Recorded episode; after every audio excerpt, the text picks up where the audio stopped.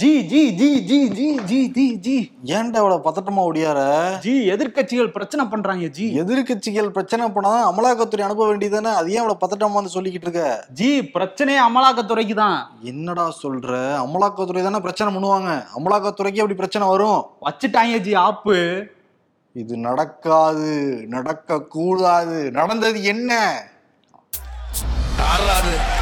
Okay, ஷோக்குள்ள போயிடலாம். Welcome to the imperfect show. நண்பர்களே, இப்ப என்னாச்சுன்னா அமலாக்கத்துறை கிட்ட எல்லாரும் சிக்குவாங்க, அப்படிதான் நம்ம பாத்துக்கிட்டு இருக்கோம். ஆனா அமலாக்கத்துறை அதிகாரியே இப்ப சிக்கி இருக்காரு. அதான் இப்ப டாக் ஆஃப் த டவுனு. நீங்க எப்படி அதே ஜி கிட்டப்ல இருக்க போறீங்களா இல்ல ஜி? நீங்க தான் ஜி, இது சும்மா துண்டு தான் ஜி. ஓகே, என்ன நடந்திருக்குன்னா, திண்டுக்கலை சேர்ந்த அரசு டாக்டர் சுரேஷ் பாபு, இவர் மேல ஐடி வழக்கு இருக்கு. இந்த வழக்க காரணம் காட்டி அங்கித் திவாரி அப்படிங்கிற அமலாக்கத்துறை அதிகாரி பிரதமர் அலுவலகத்திலிருந்து எனக்கு உத்தரவு வந்திருக்கு உங்களை விசாரிக்க சொல்லி, 3 கோடி ரூபா நீங்க பணம் செட்டில்மெண்ட் பண்ணணும் அமலாக்கத்துறை அதிகாரிகளுக்கு, அப்படி இல்லாட்டி உங்களை நடவடிக்கை எடுப்போம்னு சொல்லிட்டு ரொம்ப அழுத்தம் கொடுத்துருக்காரு. அதனால பேரம் பேசி ஒரு லஞ்சம் வாங்குறதுக்கு பேரம் நடந்திருக்கு. 51 லட்சம் கொடுக்கறதா வந்து அந்த சுரேஷ் பாபு டாக்டர் ஒத்துருக்காரு. போன மாதம் நவம்பர் 1ஆம் தேதி முதல் கட்ட தவணையா 20 லட்ச ரூபா பணம் வந்து கொடுத்துருக்காரு. மீதி 31 லட்சம் கொடுக்கணும்ல, டார்ச்சர் பண்ணி எடுத்திருக்காரு இந்த அங்கித் திவாரி அமலாக்கத்துறை அதிகாரி அந்த டாக்டரை பொறுத்து பார்த்து இது வந்து ஏதோ 420 மாதிரி தெரியுதுன்னு சொல்லிட்டு திண்டுக்கல் மாவட்டத்தில் இருக்கிற அந்த லஞ்ச ஒழிப்புத்துறைக்கு வந்து புகாரா வந்து கொடுத்துருக்காரு. அடுத்து 20 லட்சம் கொடுக்குறேன் வாங்கன்னு சொல்லிட்டு அங்கித் திவாரியை கூப்பிட்டுருக்காரு சுரேஷ் பாபு. கரெக்டா கொடுக்குறப்பதான் கையும் கிளவுமா தமிழ்நாடு லஞ்ச ஒழிப்புத்துறை அமலாக்கத்துறை அதிகாரியை முதல் முறையா வந்து தமிழ்நாட்டில் வச்சு பிடிச்சாங்க. ஆமா, பிடிச்சது மட்டும் இல்லாம உடனே மதுரையில் இருக்கிற துளை மண்டல அலுவலகம் தபால் தந்தி நகர்ல இருக்கு, அங்க போய் விசாரணை பண்றதுக்காக போயிருக்காங்க. தமிழ்நாடு லஞ்ச ஒழிப்புத்துறை அமலாக்கத்துறை ஆபீஸ்ல யோசிச்சு பாரு, அமலாக்கத்துறை தான் எல்லா பக்கமும் வருவாங்க. அமலாக்கத்துறை ஆபீஸ்லயே சோதனைனா மத்திய அரசு உடனே அனுமதி கொடுப்பாங்களா? அனுமதி கொடுக்கவே இல்லை.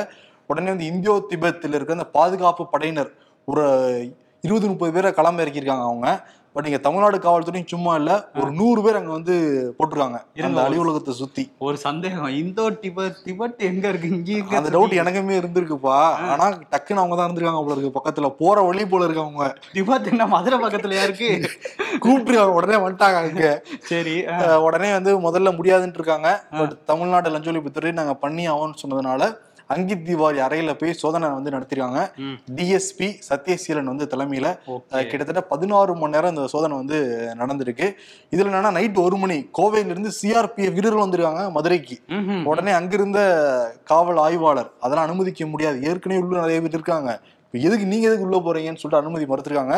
ஆனா இப்ப அங்கித் திவாரி அவரோட அறையில சோதனை இட்டதுல வீட்டுல சோதனை இட்டதுல நிறைய ஆவணங்கள் வந்து கிடைச்சிருக்கு. அந்த ஆவணங்கள் அடிப்படையில பாக்குறப்ப சென்னை அதிகாரிகள் வரைக்கும் லிங்க் இருக்கு அப்படிங்கறத தமிழ்நாடு லஞ்ச ஒழிப்புத்துறை கண்டுபிடிச்சிருக்காங்களாம். பாத்தீங்களா இல்லையா? அமலாக்கத்துறை வச்சுதான் எதிர்கட்சியில பயமுறுத்திட்டு இருந்தாங்க, பம்மாத்தை காட்டிக்கிட்டு இருந்தாங்க. பட் அமலாக்கத்துறை அதிகாரிகளே லஞ்சம் வாங்குறாங்கிறது தெல்ல தெளிவா இப்ப வந்து தெரிஞ்சிருக்கு. அமலாக்கத்துறையே லஞ்சம் வாங்குறாங்களா இல்லையாங்கிறதுக்கான ஒரு அமைப்பு தான். அதுலயே லஞ்சம் வாங்குற அதிகாரிகள் இருந்தாங்கன்னா எப்படி நேர்மையா செயல்படும்? சட்டவிரோத பணம் எல்லாம் எங்க இருக்குங்கிற கண்டுபிடிக்கிறதா அவங்க வேலை. இவங்களே சட்டவிரோதமா வாங்கி தள்ளிட்டு இருந்திருக்காங்க. இதுல இன்னொரு விஷயம் என்னன்னா, நீங்க சொன்னீங்கல்ல அவருக்கு வந்து டார்ச்சர் பண்ணிட்டே இருந்திருக்காரு அந்த டாக்டருக்குன்னு. அப்போ வந்து என்ன சொல்லியிருக்காரு, ஒரு டைம் ஃபோன் பண்ணும்போது இப்போ வந்து இந்த மணல் குவாரி அதிபர்கள் ஏரியால தான் ரைடு பண்ணிட்டு இருக்கேன் அப்படின்ட்டு இருக்காரு. இப்போ மணல் குவாரி அதிபர்கள்ட்டையும் ஏதாவது கரண்ட் இருக்காங்களான்னு சொல்லிட்டு விசாரணை நடக்கலாம். மணல் குவாரிலையும் வந்து போயிருக்காரு விசாரணை பண்றதுக்கு, ரைடு எல்லாம் பண்ணியிருக்காரு அவரு. இன்னும் எத்தனை அதிகாரிகள் சிக்க போறாங்கிறது தெரியல.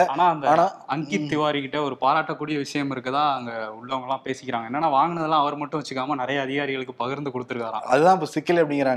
ஆனா ஒரு கேள்வி எழலாம், அது எப்படி ஒரு மாநில அரசு மத்திய அரசு ஊழியர்கள் வீட்டில் மத்திய அரசு அலுவலகத்திலே சோதனை பண்ண முடியுமா ஒரு கேள்வி இருக்கும். லஞ்ச ஒழிப்புத்துறை அந்த கையேடுல விதிமுறை எல்லாமே இருக்கு, நடைமுறை எல்லாமே இருக்கு. யாராவது மத்திய அரசு அலுவலர் ஊழல் பண்ணிட்டாரு அப்படின்னா முதல்ல மத்திய அரசு காவல்துறைக்கு தான் புகார் கொடுக்கணும். அவங்க காலதாமதம் ஏற்படுற பட்சத்துல அல்லது டைம் இல்லாத பட்சத்துல தமிழ்நாடு காவல்துறை அந்த மாநில காவல்துறையே வந்து ரைட் பண்ணலாம். அதன் அடிப்படையில ஏதாவது சாட்சியங்கள் கலைச்சிடக்கூடாதுன்னு சொல்லிட்டு மாநில அரசே சாட்சியங்கள் கலைக்கிறதுக்கு முன்னாடி அதுக்கான விசாரணை மேற்கொள்ளலாம். அதனால தமிழ்நாடு அரசு சட்டத்திட்டத்தின்படி எல்லாம் செஞ்சுக்கிட்டு இருக்காங்களாம். ஆனா அது வந்து பெரிய பேசுபொருள் ஆயிடுச்சு தமிழ்நாடு மட்டும் இல்லாம ஆல் ஓவர் இந்தியா. ஏன்னா எல்லா எதிர்கட்சிகள் வீட்லயும் இப்ப கூட பார்த்தோம், தெலுங்கானால காங்கிரஸ் வேட்பாளர் வீட்டு எல்லாம் போயிட்டு இருந்தாங்க, ராஜஸ்தான்ல போய்கிட்டு இருந்தாங்க, பல இடங்கள்ல. அப்பாவு கிட்ட பேசியிருக்காங்களாமே. அப்பாவு வந்து என்ன சொல்லியிருக்காருன்னா, 3 மாசமா என்கிட்ட வந்து இடைத்தரகர்களை வச்சு இந்த அமலாக்கத்துறை மிரட்டிட்டு இருக்கு, நீங்க தலைமறைவா போய் ஒளிஞ்சுக்குங்கன்றாங்க, செல்போன் என்ன மாத்திருங்கன்றாங்க. இது வந்து இங்க மட்டும் இல்லாம பாஜக ஆளாத எல்லா மாநிலங்கள்லயும் தொழிலதிபர்கள்ட்ட ஃபர்ஸ்ட் பேசுறாங்களாம். பேசிட்டு அவங்க வந்து நம்ம வழிக்கு வரலன்னா வழக்கு போட்டுருவோன்னு மிரட்டுறாங்களாம். அப்புறம் வந்து பின்னாடி சமரசம் பண்ணிக்கோன்னு சொல்லி பணம் கேட்கறாங்களாம். ஸோ இவர் சொல்றதை வச்சு பார்க்கும்போது நம்ம 2024 தேர்தலை ஒட்டி எதிர்கட்சிகளுக்கு நெருக்கடி கொடுக்க தான் அமலாக்கத்துறையை யூஸ் பண்ணிட்டு இருக்காங்கன்னு பார்த்தா, தேர்தல் நிதிக்கும் யூஸ் பண்றாங்களோங்கிற சந்தேகம்லாம் வருது. அப்பாவை பேசிட்டு அப்பாவை மட்டும் வெளிப்படையா சொல்லியிருக்காரு.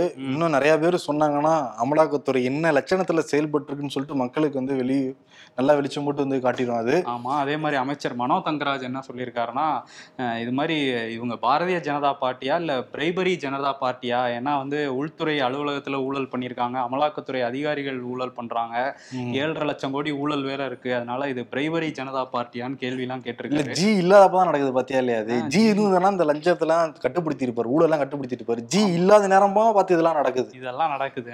அமலாக்கத்துறை அலுவலகத்துக்குள்ளே ஜி இல்லாதனால அமலாக்கத்துறை அதிகாரி லஞ்சம் வாங்குறாங்கன்னு சொல்றேன். ஜி இந்தியால இருந்திருந்தா அந்த பயம் இருந்திருக்கும், கடைக்கோடி மத்திய அரசு ஊடி இருக்கும். 20 லட்சம் வாங்கி ரொம்ப நாள் ஆச்சு, அப்பயும் ஜி இங்க இல்லையா?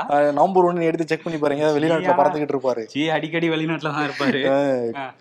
அப்புறம் இன்னொரு விஷயம் என்னன்னா, அண்ணாமலை சொல்லியிருக்காரு, யாராவது ஒரு அதிகாரி தப்பு பண்ணதுனால ஒட்டுமொத்த அமலாக்கத்துறையே அப்படி கலங்காம இருக்குன்னு நீங்க சொல்லக்கூடாது அப்படின்னு பாயிண்ட் பிடிச்சு வந்து பேசியிருக்காரு.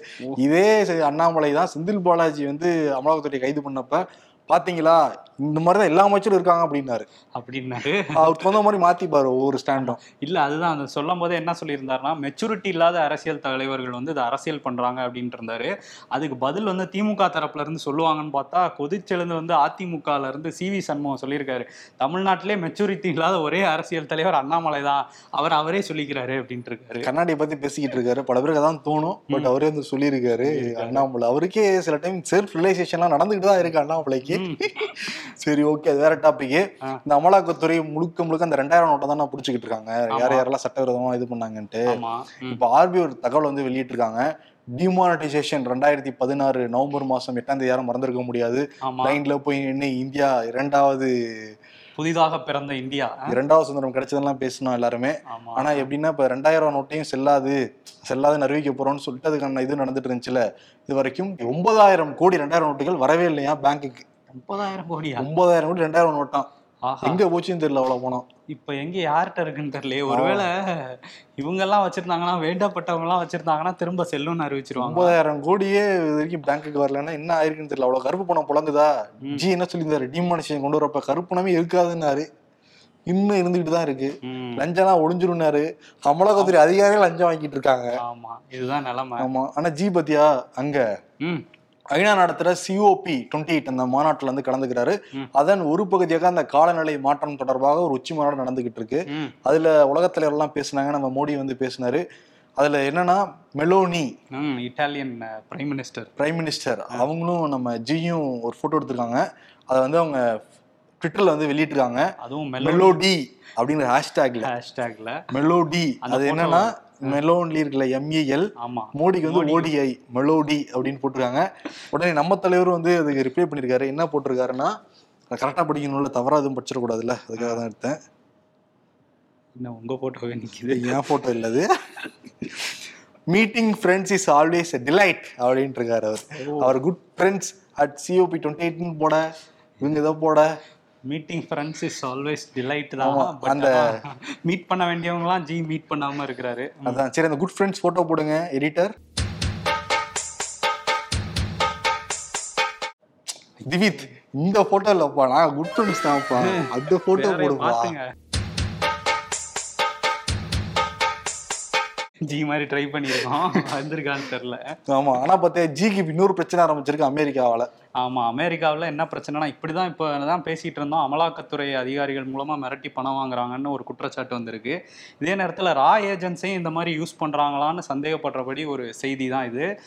முன்னாடியே நம்ம 2-3 நாளைக்கு முன்னாடியே ஷோவில் சொல்லியிருந்தோம், அமெரிக்காவில் வந்து ஹர்தீப் சிங் நிஜார் மாதிரியே ஒருத்தர் வந்து காலிஸ்தான் ஆதரவாளர் இருக்கார். அவர் பேர் வந்து குரு பட்வந்த் சிங் பன்னூன், இதுதான் அவர் பேர். அவரை வந்து அங்கே அமெரிக்க மண்ணில் வச்சு கொலை செய்கிறதுக்கு ஒரு சதித்திட்டம் நடந்திருக்கு. அந்த சதித்திட்டத்தில் இந்திய உளவுத்துறை அதிகாரி ஒருத்தருமே வந்து சம்மந்தப்பட்டிருக்காரு அப்படின்னு வந்து குற்றச்சாட்டு அமெரிக்காவே வச்சிருந்தாங்க. அமெரிக்க வழக்கறிஞர்கள் நீதிமன்றத்தில் இதை பற்றின பதிலெலாம் வந்து தாக்கல் பண்ணியிருக்காங்க. அதில் என்ன சொல்லியிருக்காங்கன்னா பல ஷாக்கிங்கான விஷயங்கள் இருக்குது. நிக்கில் குப்தா அப்படிங்கிற ஒருத்தர் மூலமாக தான் அந்த உளவுத்துறை அதிகாரி பேசிகிட்டு இருந்திருக்காரு. நிக்கில் குப்தா அமெரிக்காவில் இருக்கார். அவர்கிட்ட இந்த உளவுத்துறையை சேர்ந்த ஒரு அதிகாரின்னு சொல்லிட்டு பெயர் சொல்லாமல் ஒரு அதிகாரி வந்து மெயில் மூலமாக பேசியிருக்காரு, ஃபோன் மூலமாக பேசியிருக்காரு. அந்த ஸ்க்ரீன்ஷாட்ஸ்லாம் கூட அவங்க வச்சுருக்காங்களாம். அதில் என்ன கேட்டிருக்காருன்னா, நாங்கள் வந்து ஒருத்தரை வந்து கொலை பண்ணணும் அப்படின்னு சொன்னோன்னா நான் ஏற்பாடு பண்ணித்தரேன், எனக்கு வந்து ஆள் இருக்காங்க அப்படின்னு சொல்லியிருக்காரு நிக்கில் குப்தா. பதிலுக்கு என் மேலே இந்தியாவில் இருக்க வழக்குகள்லாம் நீங்கள் தள்ளுபடி பண்ணணுங்கிற மாதிரிலாம் கோரிக்கைலாம் வச்சுருக்காரு. அதுக்கு அவர் என்ன சொல்லியிருக்காருன்னா, உங்கள் வழக்குகள்லாம் குஜராத் போலீஸ் இனிமேல் தலையிட மாட்டாங்க, என் பாஸ் கிட்ட பேசுகிறேங்கிற அளவுக்கு குஜராத் போலீஸ் வரையும், குஜராத் பாஸ் கூட்டி கழிச்சு பார்த்தா கடைக்கு இடிக்குது, குஜராத் போலீஸ் வரையும் அந்த வழக்கறிஞர்கள் சொல்கிறாங்க. ஸோ இதெல்லாம் நடந்திருக்கு. இதுக்கிடையில் நிக்கில் குப்தா வந்து அங்கே அவர் கொலை பண்ணுறதுக்கு ஒரு ஆள் செட் பண்ணோம்ல, அவர் ஒரு ஆள்கிட்ட பேசிகிட்டு இருந்திருக்கிறாரு. நம்ம இந்த மாதிரி பண்ணணும் அப்படின்லாம் சொன்னோன்னா அவர் வந்து ஓகே பண்ணிடலாம், நீங்கள் வந்து அட்வான்ஸ்லாம் கொடுக்கணும், $100,000 அதெல்லாம் பேசியிருக்காரு. அதை அப்படியே இந்த அதிகாரிக்கு டிரான்ஸ்ஃபர் பண்ணியிருக்காரு. பேசிகிட்டு இருந்திருக்காங்க அப்படியே மாறி மாறி. அந்த கொலை பண்ணுறேன்னு ஒத்துக்கிட்டார்ல அவர் வந்து, நீங்கள் செக் ரிப்பப்ளிக்கு வாங்க நம்ம பேசிக்கலாம்னு சொல்லியிருக்காரு. நிக்கில் குப்தா அங்கே போய் இறங்கியிருக்காரு. இறங்கினோடனே செக் ரிப்பப்ளிக் போலீஸ் வந்து அவர் அரெஸ்ட் பண்ணிட்டாங்க. பார்த்தா அவர் அண்டர்கவர் காப்பான், இவர் பேசிட்டு இருந்தவர், நிக்கில் குப்தா பேசிட்டு இருந்தாரு. என்னப்பா ராக் வந்த சோதனை, இப்படி ஒரு சோதனை வந்து உளவுத்துறைக்கும் வந்திருக்கு, இங்க அமலாக்கத்துறைக்கும் வந்திருக்கு. இந்த லட்சணத்துல தான் வேலை பார்க்கறாங்களா அப்படிங்கிறது வந்து, ஏன்னா மோடி போகும் இடமெல்லாம் என்ன சொல்றாரு, இங்க ஊழல் இல்ல, எந்த ஒளிவு மறைவும் இல்லைன்றாரு. ஆனா இந்த மாதிரி சென்ட்ரல் ஏஜென்சிஸை மிஸ்யூஸ் பண்றாங்களா அப்படிங்கிற கேள்வி வந்து அடுத்தடுத்து வந்துட்டு இருக்கு. கனடாவுக்கு பாயிண்ட் எடுத்து கொடுத்தது அமெரிக்கா தான். இப்ப நாட்டுல ஒருத்தவங்க வந்து போட்டிருக்காங்கப்பா அப்படின்னு சொல்லிட்டு அமெரிக்கா தான் சொன்னதா வெளியே தகவலாம் வந்துச்சு. அமெரிக்கா க்குள்ளேயே போனா அவங்க முடிச்சுக்காம என்ன பண்ணுவாங்க, இதுல என்ன ஒரு இதுன்னா, இது எல்லா டிரான்ஸ்ஃபர்மேஷனும் கவர்மெண்ட் ஆஃப் இந்தியா gov.inங்கிறதுலயே நடந்திருக்கிறதா தகவல் வந்துகிட்டு இருக்கு. மண்டையில இந்த கொண்டை கூட மறந்துட்டு நீங்க எப்படி பண்ணுவீங்க வெளிப்படையா அப்படிங்கிற அதிர்ச்சியா இருக்கு. மெயில் ஐடியை கூட செக் பண்ணாம அனுப்பி இப்ப இங்க இருக்க அதிகாரிங்கிற அளவுக்கு அவங்க கண்டுபிடிச்சிருக்காங்க. இதுல வந்து ஜஸ்டின் ட்ரூடோக்கு ஒரு பாயிண்ட் கிடைச்சிருச்சு, ஆதாரங்கன்னு கேட்டுட்டு இருந்தாங்கல்ல. அவர் என்ன சொல்றாரு, பாத்தீங்களா நான் சொன்னப்ப நீங்க எல்லாம் சொன்னீங்க, இப்ப அமெரிக்காலே இப்படி ஒண்ணு பண்ணிருக்காங்க, சிக்கிருக்காங்க பாருங்கன்ட்டு இந்தியாவுக்கு எதிராக திரும்பி இருக்காரு. ஸோ இந்தியாவும் வந்து வெளியுறவுத்துறையில இருந்து நாங்க ஒரு உயர்மட்ட குழு அமைச்சிருக்கோம் அப்படிங்கிறத சொல்லி இதை பத்தி விசாரிப்போங்கிற மாதிரி சொல்லியிருக்காங்க. அஜித் தோவல் வந்து இதுக்கு அவர் எங்க இருக்காருன்னு தெரியல, ஜி கூட போயிருக்காரான்ட்டு. இன்னொரு விஷயம், ஜி அங்க போயிருக்காருல, துபாய்க்கு போயிருக்காரு அந்த காலநிலை மாற்ற மாநாடுக்கு. அங்க வந்து ஒரு விஷயம் நடந்திருக்கு, இஸ்ரேல்ல அதிபரோட பேசியிருக்காரு ஐசக்கோட. நீங்க வந்து போரை நிறுத்திட்டு, அதாவது பேச்சுவார்த்தை மூலமாகவும் தூதரக ரீதியாகவும் நீங்கள் இந்த போரை வந்து முடிவு கொண்டு வரணும், பாலஸ்தீனத்தோட ஒரு நல்ல தீர்வு எட்டணும், அதுக்கு இந்தியா துணை நிற்கும் அப்படிங்கிறது நல்ல விஷயம்தான். ஆனால் அதுக்கு முன்னாடி வந்து சைனா பேசியிருக்காங்க, கத்தார் பேசியிருக்காங்க, அதையும் நம்ம இங்கே சொல்லணும்ல. ஆமாம், யார் வந்து இந்த பீஸ் டாக்கை முன்னெடுத்தாலும் அது நல்ல விஷயம்தான்.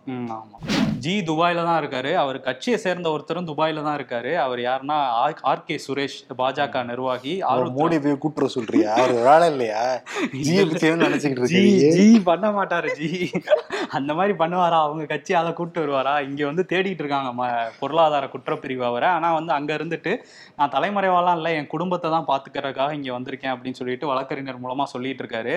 இப்ப துபாயில இருந்து பக்கத்துல இருக்குல்ல அபுதாபி, அங்கதான் வந்து ஆருத்ரா நிறுவனத்தோட அந்த நிறுவனர் ராஜசேகரை வந்து கைது பண்ணியிருக்காங்க.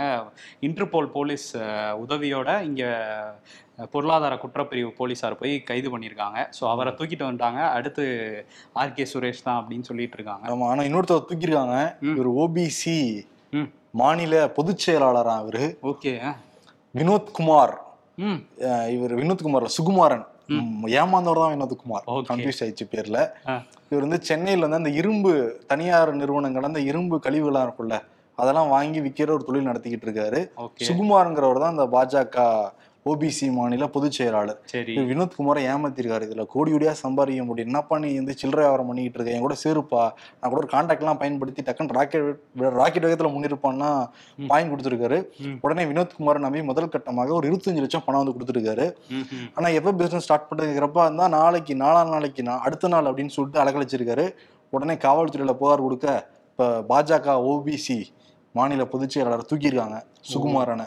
கூட இன்னொருத்தர் ஜானகிராமனும் ஏமாத்தலாம், 2 பேர் அரெஸ்ட் பண்ணிருக்காங்க. இப்ப அமலாக்கத்துறையே அரெஸ்ட் பண்ணிட்டு இருக்காங்க இவரெல்லாம்ங்கிற மாதிரிதான் இருக்குது. ஆனா அண்ணாமலை இதெல்லாம் தெரிய மாட்டேங்குது பாரு, வாரத்துக்கு ஒரு செய்தி பாக்குறோம், எல்லாம் ஓபிசி பொதுச் செயலாளருங்கிறாங்க, ஏதோ மாநில பொறுப்புல இருக்கு, மாநில பொறுப்புல இருந்தா கைதாகிட்டே இருக்காங்க பிஜேபியில இருந்து, கைதாகிட்டே இருக்காங்க. ஆனா இது முன்னாள் ஐபிஎஸ் அதிகாரிக்கு தெரியாம போயிருக்கு. 5 மாநில தேர்தல் சொல்லிட்டு இருந்த முடிவுகள்னு இப்ப 4 மாநில தேர்தல்னு சொல்ல வச்சுட்டாங்க.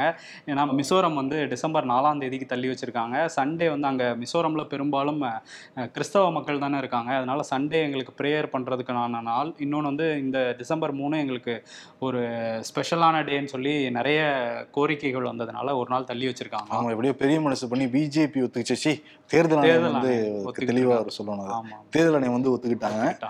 ஓகே பாப்போம். நாளைக்கு வந்து விகடன் வெப் டிவியில தொடர்ந்து நேரலையெல்லாம் இருக்கு, நிறைய விஷயங்கள் நாங்கள் பேச போகிறோம் எங்கள் டீமோட சேர்ந்து. நிச்சயம் அந்த வீடியோக்கும் ஆதரவு வந்து கொடுங்க. ஆமாம். இன்னொரு பக்கம் இன்னைக்கு வந்து நாடாளுமன்றம் கூட போதில் குளிர்கால கூட்டத்தொடர் திங்கிழமையிலிருந்து அது அனைத்து கட்சி கூட்டம் வந்து நடந்துகிட்டு இருக்கு. பிஜேபி வழக்கம் போல கொஞ்சம் ரெக்வஸ்ட் பண்றோம், எல்லாரும் வாங்க, ரொம்ப சத்தம்லாம் போடாதீங்க, புதிய நாடாளுமன்றம் வேற, பேட்ச் ஒர்க் எல்லாம் பண்ணிருக்கோம், அப்பதான் பல கோடி செலவு பண்ணி நீங்க சும்மா கத்துறீங்க எக்கோ அடிக்குதுன்னு சொல்லிதான் சரி பண்ணிருக்கோம். எல்லாத்தையும் கொஞ்சம் அமைதியா இருந்தீங்கன்னா முடிச்சுக்குவோம் சுமூகமானு செஞ்சிருக்காங்க. ஆனா இப்ப நிறைய பாயிண்ட் வேற இருக்கும், நாளைக்கு ஒரு ரிசல்ட் வந்துடும், அடுத்த நாள் மிசோரம் செல்லரும் வந்துகிட்டு இருக்கும். தாண்டி அமெரிக்காவே ஒரு பாயிண்ட் எடுத்து கொடுத்துருக்கு எதிர்கட்சிகளுக்கு. ஆனா பாரு, இந்த நாடாளுமன்றம் தொடங்குறதுக்கு முன்னாடி ஒரு பாயிண்ட் கரெக்டா கிடைக்கும் எதிர்கட்சிக்கு. எதிர்கட்சிக்கு ஆரம்பிச்சு பாக்குறப்ப வரிசை அப்படி நடந்துகிட்டு இருக்கு. நடந்துட்டு இருக்கு. இன்னொரு விஷயம் வந்து இங்க இருந்து நான் ஒரு நாடு ஆரம்பிக்கிறேன்ட்டு போனார்ல, அவர் போய் ஆரம்பிச்சாரா எங்க இருக்குன்னே தெரியல. கைலாசாங்கிற நாடு நித்யானந்தா வந்து இப்ப வந்து அந்த கைலாசா நாட்டோட பராகுவேன்ற ஒரு நாடு இருக்குல்ல, அந்த பராகுவேயோட அதிகாரி ஒருத்தர், வேளாண் அமைச்சகத்துல வேலை பார்க்குற அதிகாரி அர்னால்டோங்கிற ஒரு புரிந்துணர்வு ஒப்பந்தம் போட்டிருக்காராம். அவர் என்ன சொல்லியிருக்காருன்னா, எனக்கு அந்த நாடு எங்க இருக்குன்னுலாம் தெரியாது, ஆனா நீர்ப்பாசனத்துல எங்களுக்கு உதவுறேன்னு சொன்னதுனால சைன் போட்டேன் அப்படின்னு இருக்காரு. இப்போ நீங்க சைன் போட்டீங்களா கிளம்புன்னு சொல்லி அவங்க அரசு வந்து அவரை தகுதி நீக்கம் பண்ணிருக்கு. அப்போ அவர் கைலாசாக்கு போவாரா? அந்த அதிகாரியை ஃபாலோ பண்ணவா தெரியும் கைலாசா அங்க இருக்குன்ட்டு, இருந்தா தானே போவாரு. நித்யானந்தா வீடியோ பார்ப்பாரு, கைலாசா எங்க இருக்குன்னு சொல்லுங்க, நானும் வரும், நாங்க வந்து ஷோ பண்ண தயாரா வைக்கிறோம், இசாலாம் நீங்க வாங்கி கொடுத்தீங்கன்னா வர தயாரா இருக்கும். ஒரு காலத்துல எப்படி வாழ்ந்த மனுஷன் எத்தனை பேர் காதலுக்கு ஒளிவிளக்கை ஏத்தி வச்சிருப்பான், இப்ப அனாதையா பால் அடைஞ்சிருச்சுன்ட்டு $1 காயின் போனை பார்த்து சொல்றாங்க. அதெல்லாம் மறக்க முடியாத ஒரு காலம். ஆமா. இன்னும் வேற எதுவும் வேணுமா டோலி அப்படின்னு இருக்காங்க. அந்த நியூஸே மறந்துட்டோம் நம்ம. நாளைக்கு தான் புயல் வர போதான் இருக்கிற நியூஸ்ல ஒரு முக்கியமான நியூஸே அதுதான். அதான் நாளைக்கு புயல் வர போறதுனால, புயல் நாளைக்கு உருவாகுதான், அது வர்றது வந்து 5ஆம் தேதி மதியத்துக்கு மேலதான் கிடக்கும்னு இப்போ ஒரு நாள் தள்ளி வச்சிருக்காங்க கிடக்கிறத. ஸோ எல்லாரும் சேஃபா ரிசல்ட் இருக்குதுல்ல, 4ஆம் தேதி ரிசல்ட் முடிஞ்சோன்னா புயல் வந்துக்கலாம்னு அதுவே தள்ளி போயிடுச்சு போல, ஜாக்கிரதையா இருங்க. ஆமா.